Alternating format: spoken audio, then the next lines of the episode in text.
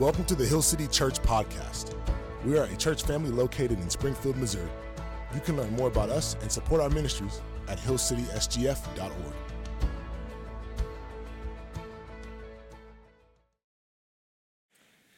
Well, good morning, Hill City. Good to see you today. If you are uh, if you are new to our church, if you kind of first time or first few times, we want to help you get connected. Our next step is always what we call Hill City 101. It happens every few weeks. I think there's one next weekend. Uh, during this hour, you can come and, and connect some of our pastors. We'll tell you about our church. We'll help you get connected. You can always sign up on our website or at the connections table on your way out. But that's your way to get connected to our church. And then if you are Hill City, if you're a covenant member, regular attender, last week we uh, all of us that were here gave commitment cards. We are trying to build a new building, uh, and we want to start this fall. It's going to take every single one of us, every single one of us, to give above and beyond generously. If you were not here last week, you can get one of these cards at the connections table or go online. There's a QR code. You can put your commitments in. Here's, a, here's the deal, y'all. It helps us as leaders. We have to go to a bank, and so we have to, t- we have to total all these commitment cards and go to a bank and say, listen, this is what our people have committed to give, and the bank will give us a construction loan so we can start the project. So if you have not done your commitment yet, please do so. Elders will be down here afterwards if you want to talk. If you have a million dollars and you're afraid to put it in the box because it might get lost, bring it to me and we will process that and start building a building right away. Um, sound good? Great. Well, we are going to start a new series today. So, generally at our church, we preach through books of the Bible. That's just what we generally do, and we like to bounce like Old Testament, New Testament. Uh, every once in a while, we do some short series, and, and we're going to start one for three weeks. and this is a series around the idea of forgiveness. And as I say the word forgiveness, immediately our brains are flooded with faces of people that have hurt us, of people that we have hurt, of people that annoy us. And the reality of forgiveness is something we must talk about. It's questions I get. So here's the reality of my job. Very, like, I meet with a lot of you during the week, just like pastoral meetings. And I don't know if I've ever had the following email Hey, Hood, I got a raise and I want to meet with you and talk about how I can give more money to your church. Don't think I've ever had that because most of the meetings I have are heavy. Fair? Uh, most of you don't come to me with great news. Most of you come to me and, our other pastors with, like, hey, here's what I'm working through. And to talk about forgiveness is to engage some of the stories and some of the things that you all are dealing with. This series came about actually by email I got back in January from one of you. Um, and here, here's, I'll just read the email and I won't tell you who it's from. Um, says, Hello, Daniel. I don't know where to start because this feels awkward. So I'm just going to ask What does forgiveness look like? I know that's a silly question that a Christian of 23 years could ask, but honest, I honestly don't know. I'm not sure what you remember about my story, but I'm divorced. My ex husband cheated on me and hurt me many ways. It's been several years since we were divorced, and I am in EMDR therapy, it's counseling, working through the trauma, and finally, uh, there's a major thing that I'm having issue processing through, and that's forgiveness. Here's what she says I think it's because I don't want to forgive him for what he did. So I want to work through that, but I don't know what that looks like.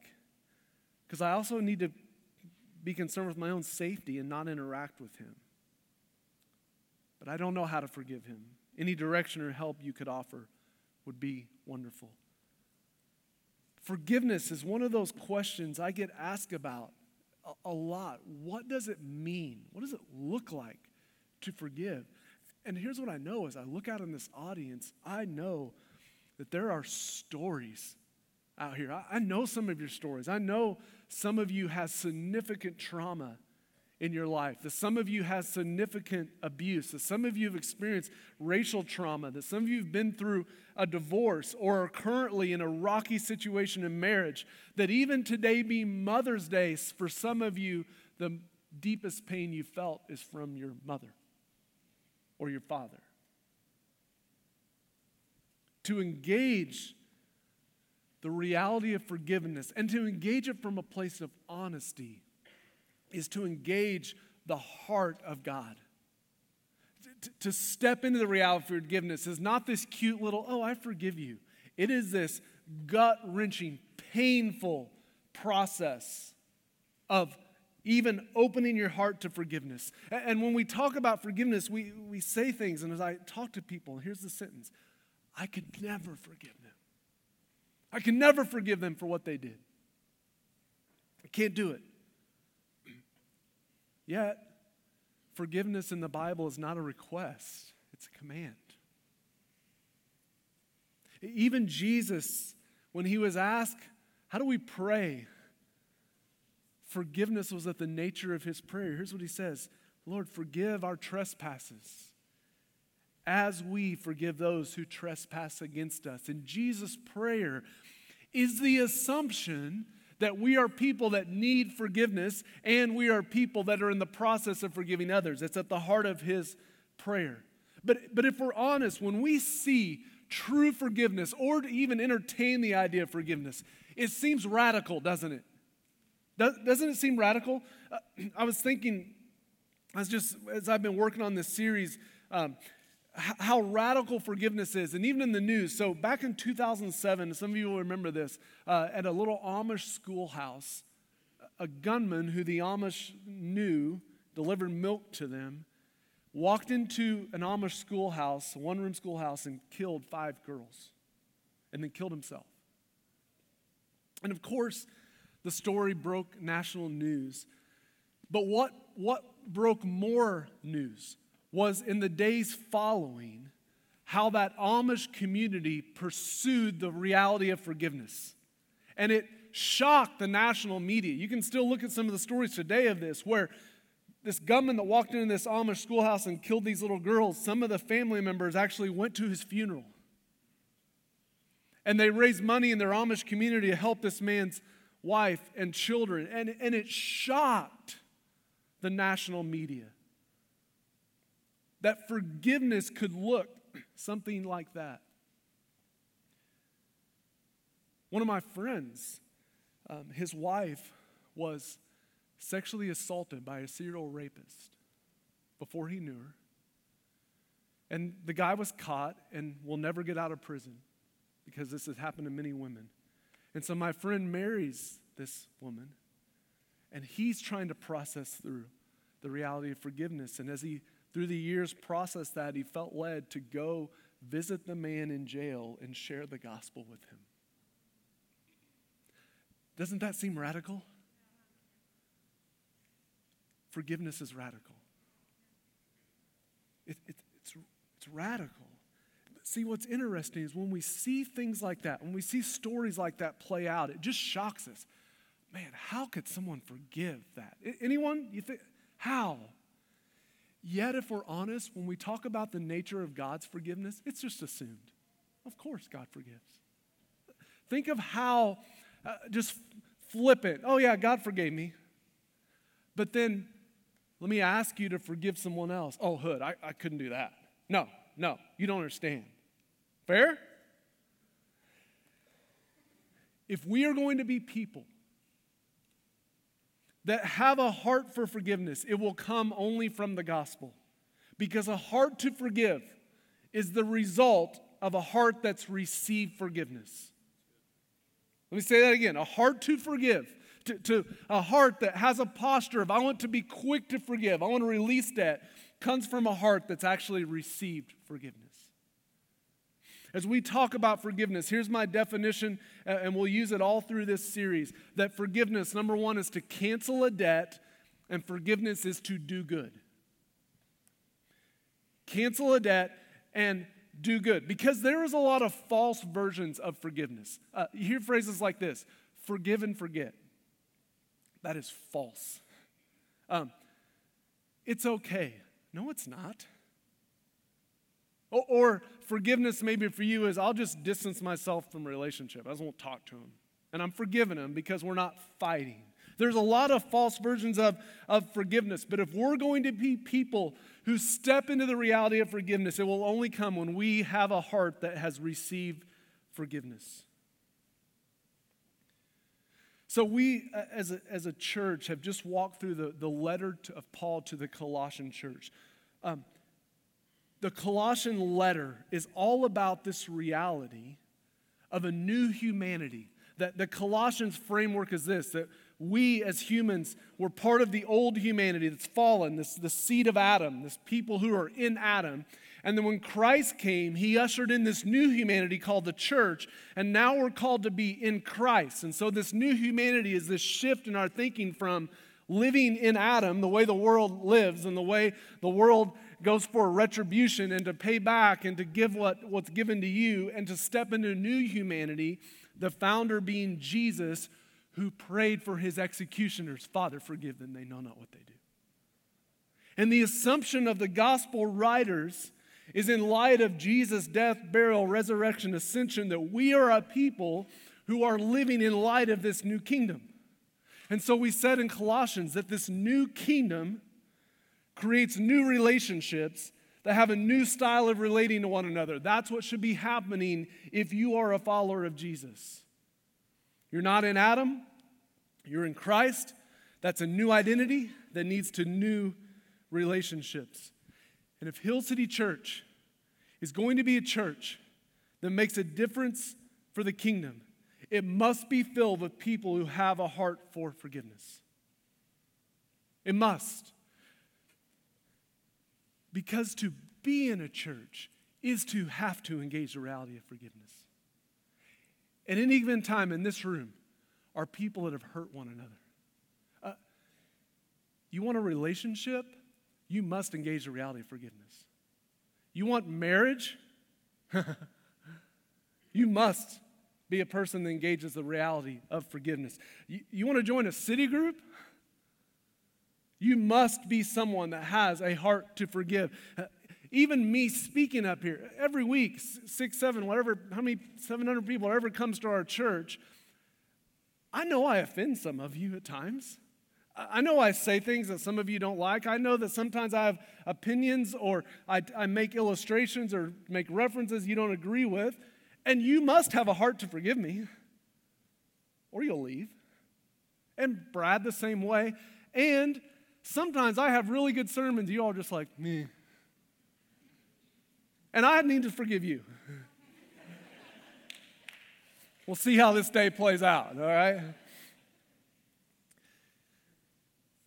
At any given time, there's a hundred people that we must be engaging the reality of forgiveness. But we will never engage forgiveness until we understand that we have been forgiven. Uh, if you have your Bibles, go, go to Romans, because this is what we'll use. And I'm going to jump all over the place. And I'd love for you to have your phone out or your Bible or whatever you, you use the, and, and follow along with me. But we're going to Romans chapter 12. And, and today I'm not going to use like one passage. I'm actually going to jump around a lot. So get your pens handy and take notes and follow along with me. Um, Romans, if you ever try to read Romans, Romans is a thick book, theological book. But you've got to understand this Romans isn't primarily a the- theological textbook, it's a, it's a pastoral letter that Paul spends 11 chapters lining out the reality of the gospel to then get to the meat of his letter, which is what he wants to share with the people on how to live in light of that. And, so um, we're going to walk through kind of his step by step argument in Romans. We're actually going to start near the end, and I didn't have this on my notes till this morning. It was just so beautiful. I had to put it in here. We're going to read it. Romans chapter 12. And it's going to start in verse 9. And as I read this, guys, this is the heart of what we want Hill City to look like. This is the heart of what we want your city group to look like, your friendships, your marriage, your family to look like. And it's only going to come when you know the gospel. We're going to look at it first. Romans 12, 9. Just, I'm just going to read it and then we'll move on. Let love be genuine. Abhor what is evil. Hold fast to what is good. Love one another with brotherly affection. Outdo one another in showing honor. Do not be slothful in zeal, be fervent in spirit, serve the Lord. Rejoice in hope, be patient in tribulation, be constant in prayer. Contribute, give to the needs of the saints, and seek to show hospitality. Man, listen to these words. Tell me this is not the relationships that you that we all just deeply long for. Bless those who persecute you. Bless and do not curse them. Rejoice with those who rejoice and weep with those who weep. Live in harmony with one another. Do not be haughty, but associate with the lowly. Never be wise in your own sight and repay no one evil for evil, but give thought to do what is honorable in the sight of all. If possible, so far as it depends on you, live peaceably with all. Beloved, never avenge yourselves. Leave it to the wrath of God, for it is written, Vengeance is mine, and I will repay, says the Lord. To the contrary, if your enemy is hungry, feed him. If he is thirsty, give him something to drink, for by doing so you will heap burning coals on his head. Do not be overcome by evil, but overcome evil with good. Is that not the relationships you want? Oh, doesn't that sound great? How do we get there? We know the gospel. We know what we've been forgiven. And so let's walk back through and let's see what leads Paul in Romans to say this like beautiful little paragraph of what church relationships should look like, what all relationships should look like. But it will only come when we know our debt because the reality of forgiveness, to have a heart to forgive, is, comes from a heart that has received forgiveness. And the gospel must be your motivation. So here's how your Bible starts. In the beginning, there was God. And God creates humanity. And in Genesis 2:15, God tells us why he created humanity. Here's what it says, Genesis 2:15. The Lord God took the man and put him in the garden of Eden. Here's the man's purpose, to work it and keep it. So, you can think of creation as God forming a partnership with man, with humanity to bring flourishing to the world that he created. That's man's purpose. And the Lord God commanded the man, saying, You can eat of every tree in the garden, all of it, it's yours. But of the tree of knowledge of good and evil you shall not eat, for in the day you eat of it, you shall die. So here's, here's God's gift to humanity. Hey, this creation's yours. Partner with me in bringing flourishing to this creation. All of it's yours. There's one tree, it's the knowledge of good and evil. And don't eat it because when you eat of that and you have the knowledge of evil, that this will all come on you at once, and you will choose evil and you will bring ruin to our world. And he says, You'll die if that happens. So there's this assumption that there's knowledge of what's good and what's evil, and that God's plan is to reveal that to humans on God's timing. You, you following with me? That's the assumption. That God will reveal what's good and evil, and for humans to trust him and to say, You don't want to take that for yourself. And if you do, it will cause death. Death will come. So, humans' choice do they trust God? Now, evil comes along in Genesis 3 4, and the serpent says, You will not die. So, humans have a choice. Do we trust our Creator that said, Join in partnership with me, and I will reveal to you what's good and evil? Or do we trust evil that says, no, no, no, you will not die? Actually, God knows you'll be just like him. So humans must decide who is trustworthy. And they make a choice. What do they choose? Evil. And when that happens, humans bring in God's perfect creation that, that's they're meant to bring flourishing, now they bring harm, they bring death, they bring suffering. They usher in the reign of sin and death. It's mutiny, it's rebellion against God. It's not just they ate an apple and they weren't supposed to. It is they are choosing a life different than what their author, their creator, has chosen for them.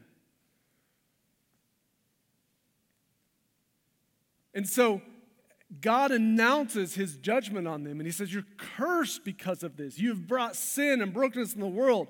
And now the writer of Romans, Paul, is going to pick up this story. So go in, in Romans, Romans 3.23. And some of you good Bible school kids, you, you know the Romans road. We're going to walk that road a little bit here. So, this understanding that we're created for partnership with God, that humans rebelled, that, that now they have brought a curse on, and God's promise is if you eat of the tree, you will, help me, die. That's God's promise. So now the writer of Romans, Paul, comes in, Romans 3.23, and says this, For all have sinned and fall short of the glory of God. So here is the reality because of the fall, because of humans' rebellion, and now for us, our participation in it, he says, all have sinned and fall short of the glory of God. Now, this is, this is key because I've read this past tense. All have sinned, and here's how I've read it, and fallen short of the glory of God. Is that what it says? All have sinned, past tense, and fall, present tense, short of the glory of God. You owe a debt. Because of sin, because of your own sin, you and I owe a debt. Now, what's the debt? Okay, let's keep going in Romans. We'll walk the Romans road here, 623. For the wages of sin, or the result of sin, is death. God said, if you eat of the tree, you will die. The wages, the result of sin is death. But the free gift of God is eternal life in Jesus Christ our Lord. So, because of our sin, the debt we owe is death. You owe a debt to God, and that debt is your very life. You deserve to die. It's what God said from the beginning. If you eat the tree, you will die. The debt you owe is the debt of your very life. You cannot repay it, it would cost you your life. The writer of Hebrews would say it like this Under the law, almost everything is purified with blood, and without the shedding of blood, there is no forgiveness of sins. If you want to pay your debt, you must die. Now, Romans 5.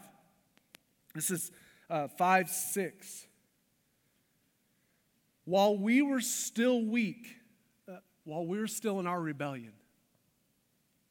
At the right time, Christ died for the ungodly.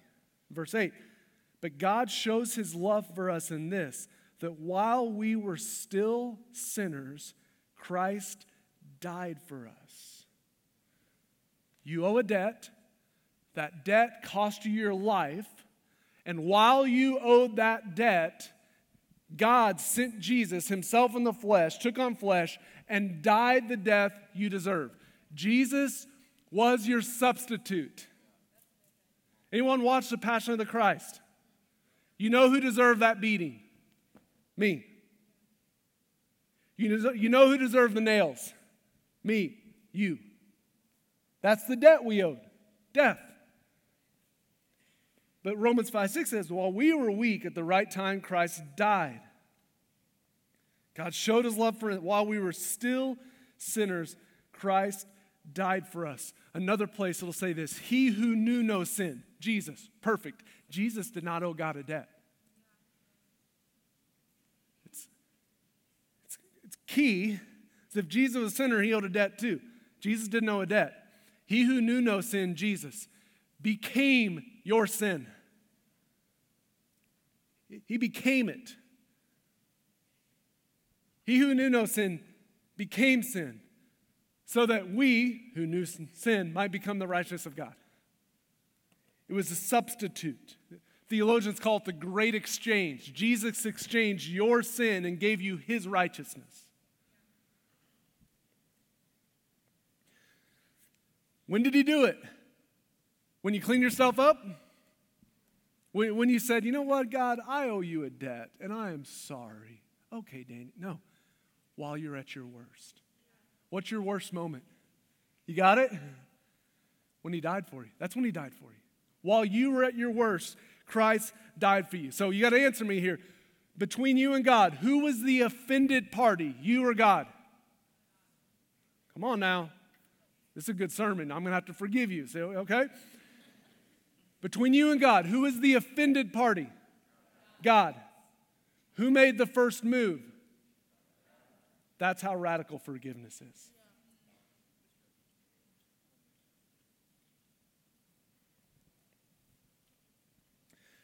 Forgiveness is canceling a debt. It's not saying it's okay. God never said, uh, it's okay. No. He tells the truth. It cost death, and it cost him his very life. Forgiveness is canceling a debt. Uh, let's go back to Romans 3:23 because we all know that verse. We always forget the next part, which is the best news. So Romans 3:23 says, "For all have sinned and fall short of the glory of God." And then verse 24 says, "And are justified by his grace as a gift through the redemption that is in Christ Jesus, whom God put forward, Jesus, as a propitiation by his blood to be received by faith. Okay, there's a lot here. There's two big words we've got to key on.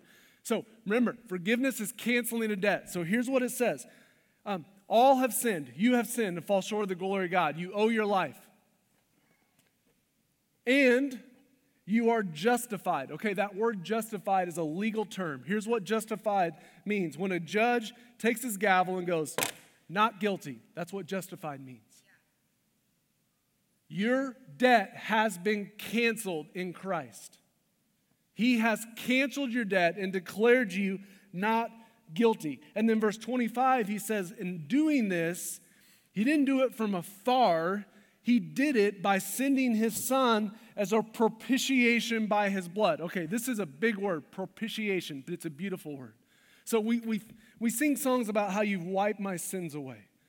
And we can have this image. So, so here's my metaphor I've used before. Let's say I have a cup of coffee and I spill it up here. And I can like wipe the sins away, which, which is, is good. Uh, uh, I've wiped the sins. But here's what propitiation means it's like I have a sponge. It's like I squeeze that sponge and I put it in the middle of that coffee and I let it go, and that coffee soaks up. Or, I'm sorry, the sponge soaks up the coffee. That's propitiation. Jesus didn't cancel your debt, He absorbed your debt into Himself. That's why He screamed out, Why, Father, have you forsaken? Why have you turned your back on me? Because Jesus absorbed your sin. God canceled your debt because you could not pay it back. If you had a thousand lifetimes, you could not pay back your debt. Forgiveness is canceling a debt that so much, Romans 8 1, here's his conclusion. Because of this, there is therefore now no condemnation for those who are in Christ Jesus. How much condemnation has remained? Because that's canceling a debt. It's canceling a debt. So, I have a debt. It cost me my life. Jesus came down and took my sin upon himself, absorbed it, became a propitiation. And because of that, God can look at me and say, Not guilty. There is now for no condemnation for you. The Bible tells the truth. God doesn't say, Daniel, it's okay. I, I know temptation is hard. Like, it's okay. He doesn't say that do you know that the Bible, what it says about you, it tells the truth.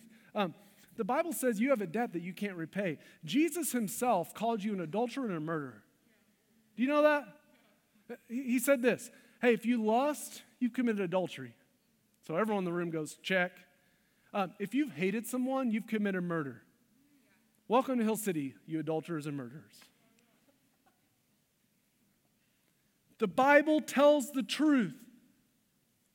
The nature of forgiveness is to tell the truth. But the Bible tells the truth that that debt you owe has been canceled and you are now God's beloved. It's doing good. So, forgiveness is the offended party pursuing the offender.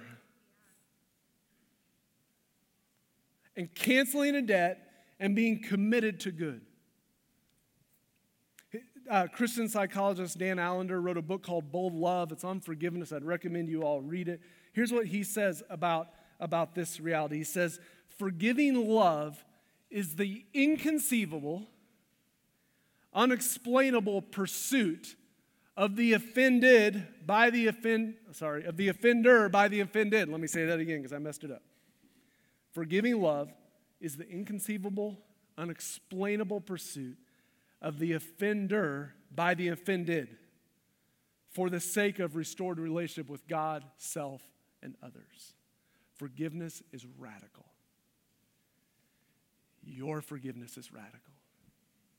It's scandalous, the debt that you owe, and that God has canceled it. And you will never have a heart to forgive until you realize the debt that you have been forgiven. And not only does God can't, this is so huge. God doesn't just cancel your debt and say, okay, listen, I've canceled your debt, but you sit here and think about what you've done. I'm going to remind you. Remember that? I'm going to hold it over your head. No, because that's forgiveness is canceling a debt. Here's the second part of forgiveness doing good. Romans 5 9. This is so good. Since, therefore, we have now been justified by his blood. That's canceled. How much more shall we be saved by him from the wrath of God? For if while we were enemies, we were reconciled to God by the death of Jesus, how much more now that we are reconciled shall we be saved by his life? More than that, we also rejoice that through our Lord Jesus Christ, through whom we have now received reconciliation. Here's what the writer's saying If while you were an enemy, Christ died for you and forgave you, now that you're a child of His, how much more is He committed to your good? We have a good Father that is committed to your good, that delights in you as a son and a daughter. Forgiveness is canceling a debt and it is doing good. What if we all just like breathe in the reality of the debt that's been canceled? Do you know your debt? As we can pass a, pass a mic around and start right down the front, and we can all stand up and share the debt that we owe. Do you know your debt? What a good God that that debt has been canceled. And he doesn't hold it over. Hey, remember, remember. Now, evil does. He doesn't. So, before we ever engage a conversation about forgiving others, which we will do over the next two weeks, and I'll try to make it as practical as I can, before we ever engage that, we must know our debt because a heart to forgive is the result of a heart that's received forgiveness. To the degree that you know that you have been forgiven is the degree that you will begin to pursue forgiveness. And please hear me. I don't talk about forgiveness in this flippant, like, oh, just forgive them. Forgiveness is a fight. Forgiveness is tears. Forgiveness is pain. It's crying out. It's saying, God, I want to hold this over them and I want to hate them so bad, but you did not hold over me. And God, I will begin to process through. When someone tells me, oh, I've forgiven them, uh-uh, I call, I call bull. You're learning to forgive. You're processing through forgiveness. It's not as easy as we want to make it sound. Now, false forgiveness is. We'll talk on that next week.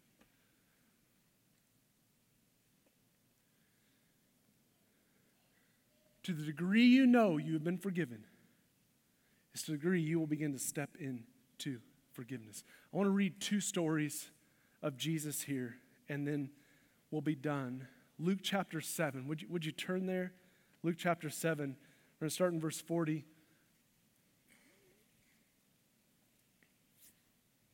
So, if you know the story, Jesus is the home of, uh, of a high ranking Pharisee named Simon. Pharisee is like a religious leader.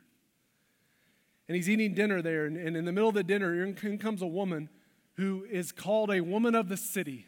You, you kind of know, got it, got it in your mind what her job is? Woman of the city. And she comes in and she pours perfume over Jesus' feet, and her tears wipe with her hair. You guys remember the story?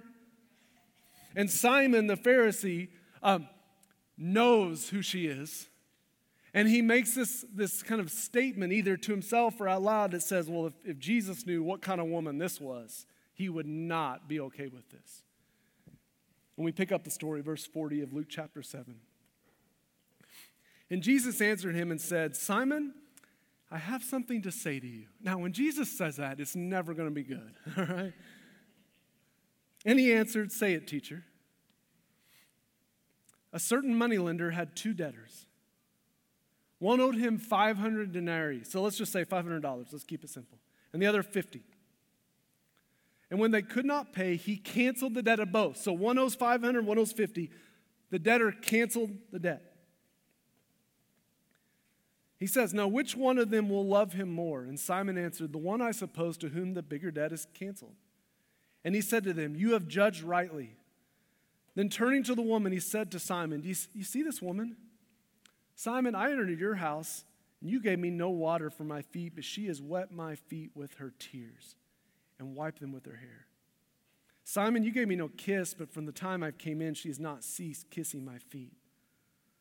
Simon, you did not anoint my head with oil, but she has anointed my feet with ointment.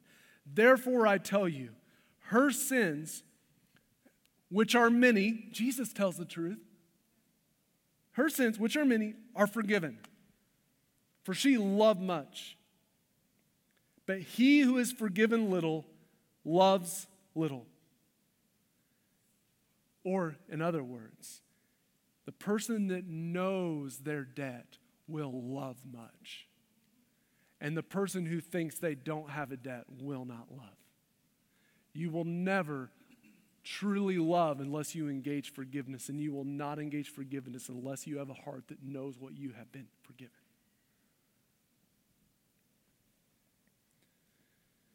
Can you take in the reality of your debt? Listen, I love you. You're great people. But if you get what you deserve, you get hell. It's reality. If I get what I deserve, I get hell. Yet, God doesn't give me what I deserve. He cancels my debt, is committed to my good, and then invites me in my relationships now to live in light of that.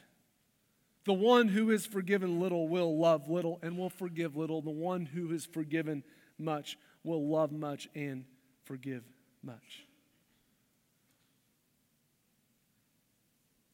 The New Testament writers, read your Bible, are committed to the reality of forgiveness because to engage in relationship is to engage forgiveness. Young people up here, you don't want to engage forgiveness? Don't ever get married. You don't want to engage forgiveness, church? Don't you dare join a ministry team here. You, you don't want to engage forgiveness? Don't have any relationships. To engage in relationship is forgiveness. Uh, parents, you don't want to engage forgiveness? Don't have kids. Because you're jacking up your kids in some way. Emily and I know that our kids will need therapy for something. I'm glad that some of you are going to school for therapy. In 20 years, you can work with our kids. It, it's the, re, it's, and I say that, Joe, it's the reality of of her humanity, is it not? So, even for me, uh, if you were here earlier in the service, get, Brad lined up all the people for Hill, Hill City Institute. Um, I, right before they came out last hour, walked up to all of them and said, Will you please forgive me? And here's why. I was supposed to teach at Hill City Institute yesterday morning, and I woke up excited. I even told Emily, Man, I'm so glad we have nothing today. And I got up and I, I made a nice Ethiopian coffee pour over. I cooked a big breakfast, and we're sitting there, and my phone's in my room. I'm just chilling on a Saturday. And I finally go to my phone, and there's like a bunch of text messages. Brad saying, Where are you? I forgot, but I had a great breakfast. it was good. I call, I called Brad yesterday. I'm like, oh my gosh, Brad. And by this time, they're done. I'm like, I'm sorry. And he said, yeah, it's okay. And I said, no, it's not okay. I left you hanging, but will you forgive me? Yes. God tells the truth. Your sin's not okay. And what the person did to you is not okay. And what you did to other people, it's not okay. But the nature of forgiveness is to cancel a debt and say, I will not use the harm that you have done me to hold over you and justify my future harm of you. Let me say it another way I will not use your harm of me to justify why I talk about you behind your back. Forgiveness is canceling a debt. Last passage, and then we're going to sing and receive communion. We got to read this Matthew 18, verse 23. Because some of us still aren't convinced. I don't know, Hood. I cannot forgive what that person did. I just can't do it. I'm not even willing to engage the conversation. I don't say this to like threaten what Jesus said. I'm not going to apologize for what Jesus said. Matthew 18, verse 23. Every single one of us need to hear this. Matthew 18, 23.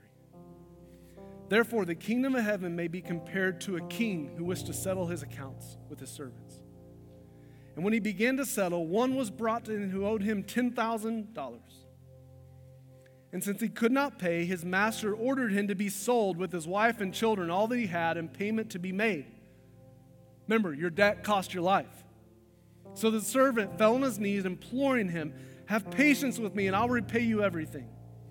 And out of pity for him, the master, sorry, I lost my place. What verse am I on? Help me. Oh, 27. Okay, I pity for him, the master of that servant released him and forgave him the debt. But when that same servant went out, he found one of his other servants who owed him $500 or $100. And he seized him, began to choke him, saying, Pay what you owe. So his fellow servant came down and pleaded with him, Have patience with me, and I'll repay you. But he refused, and he went and put him in prison and he, until he could pay the debt. Well, when the fellow servants saw what had taken place, they were greatly distressed, and they went and reported to the master all that had taken place. And the master summoned him and said, You wicked servant, I forgave you all that debt because you pleaded with me. And you should not have had mercy on your fellow servant as I have had mercy on you. In his anger, his master delivered him to the jailers until he could pay his debt, which was his life. So also my heavenly Father will do to every one of you if you do not forgive your brother from your heart. God is serious about forgiveness because forgiveness preaches a story of redemption. It's not cute, it's messy, it's painful, it's letting go in a way that almost feels like death, if we're honest. And forgiveness is not free, it costs Jesus everything. And hear me God will never ask you to release a debt over someone that's bigger than the debt that has been released over you. Hood, you don't know what they did to me. Uh, you're right. Do you know your debt? Because you will never be asked to release a debt that's bigger than the debt you have been released of. We'll try to get practical over the next couple weeks. What does it look like to release that debt? Because it's not just, oh, I forgive you. It, it's not that. We'll, we will wrestle through it together. We're going to receive communion. Um, guys, forgiveness is the heart of communion. You are invited to communion with God because your debt has been canceled. Do you, do you realize the picture that we do at communion? You're invited to relationship with God because your debt has been canceled. And then the idea is that as we as a community receive communion together, that we are forgiving one another as God has forgiven us. Because here's the reality if I don't have a heart to that, I can't have a relationship with either one, any of these people up here. I can't have a relationship with any one of them if I am not a person that knows my debt has been canceled and then has a heart to release and forgive a debt. So as you come down and, and you receive the, the bread and the wine, would you know that your debt has been canceled by the blood of Jesus? And may your motivation be as you receive it. Now, Jesus, as you has done for me, so now may I do for one another. And may Hill City be a place that's putting the gospel on display. Let's pray together.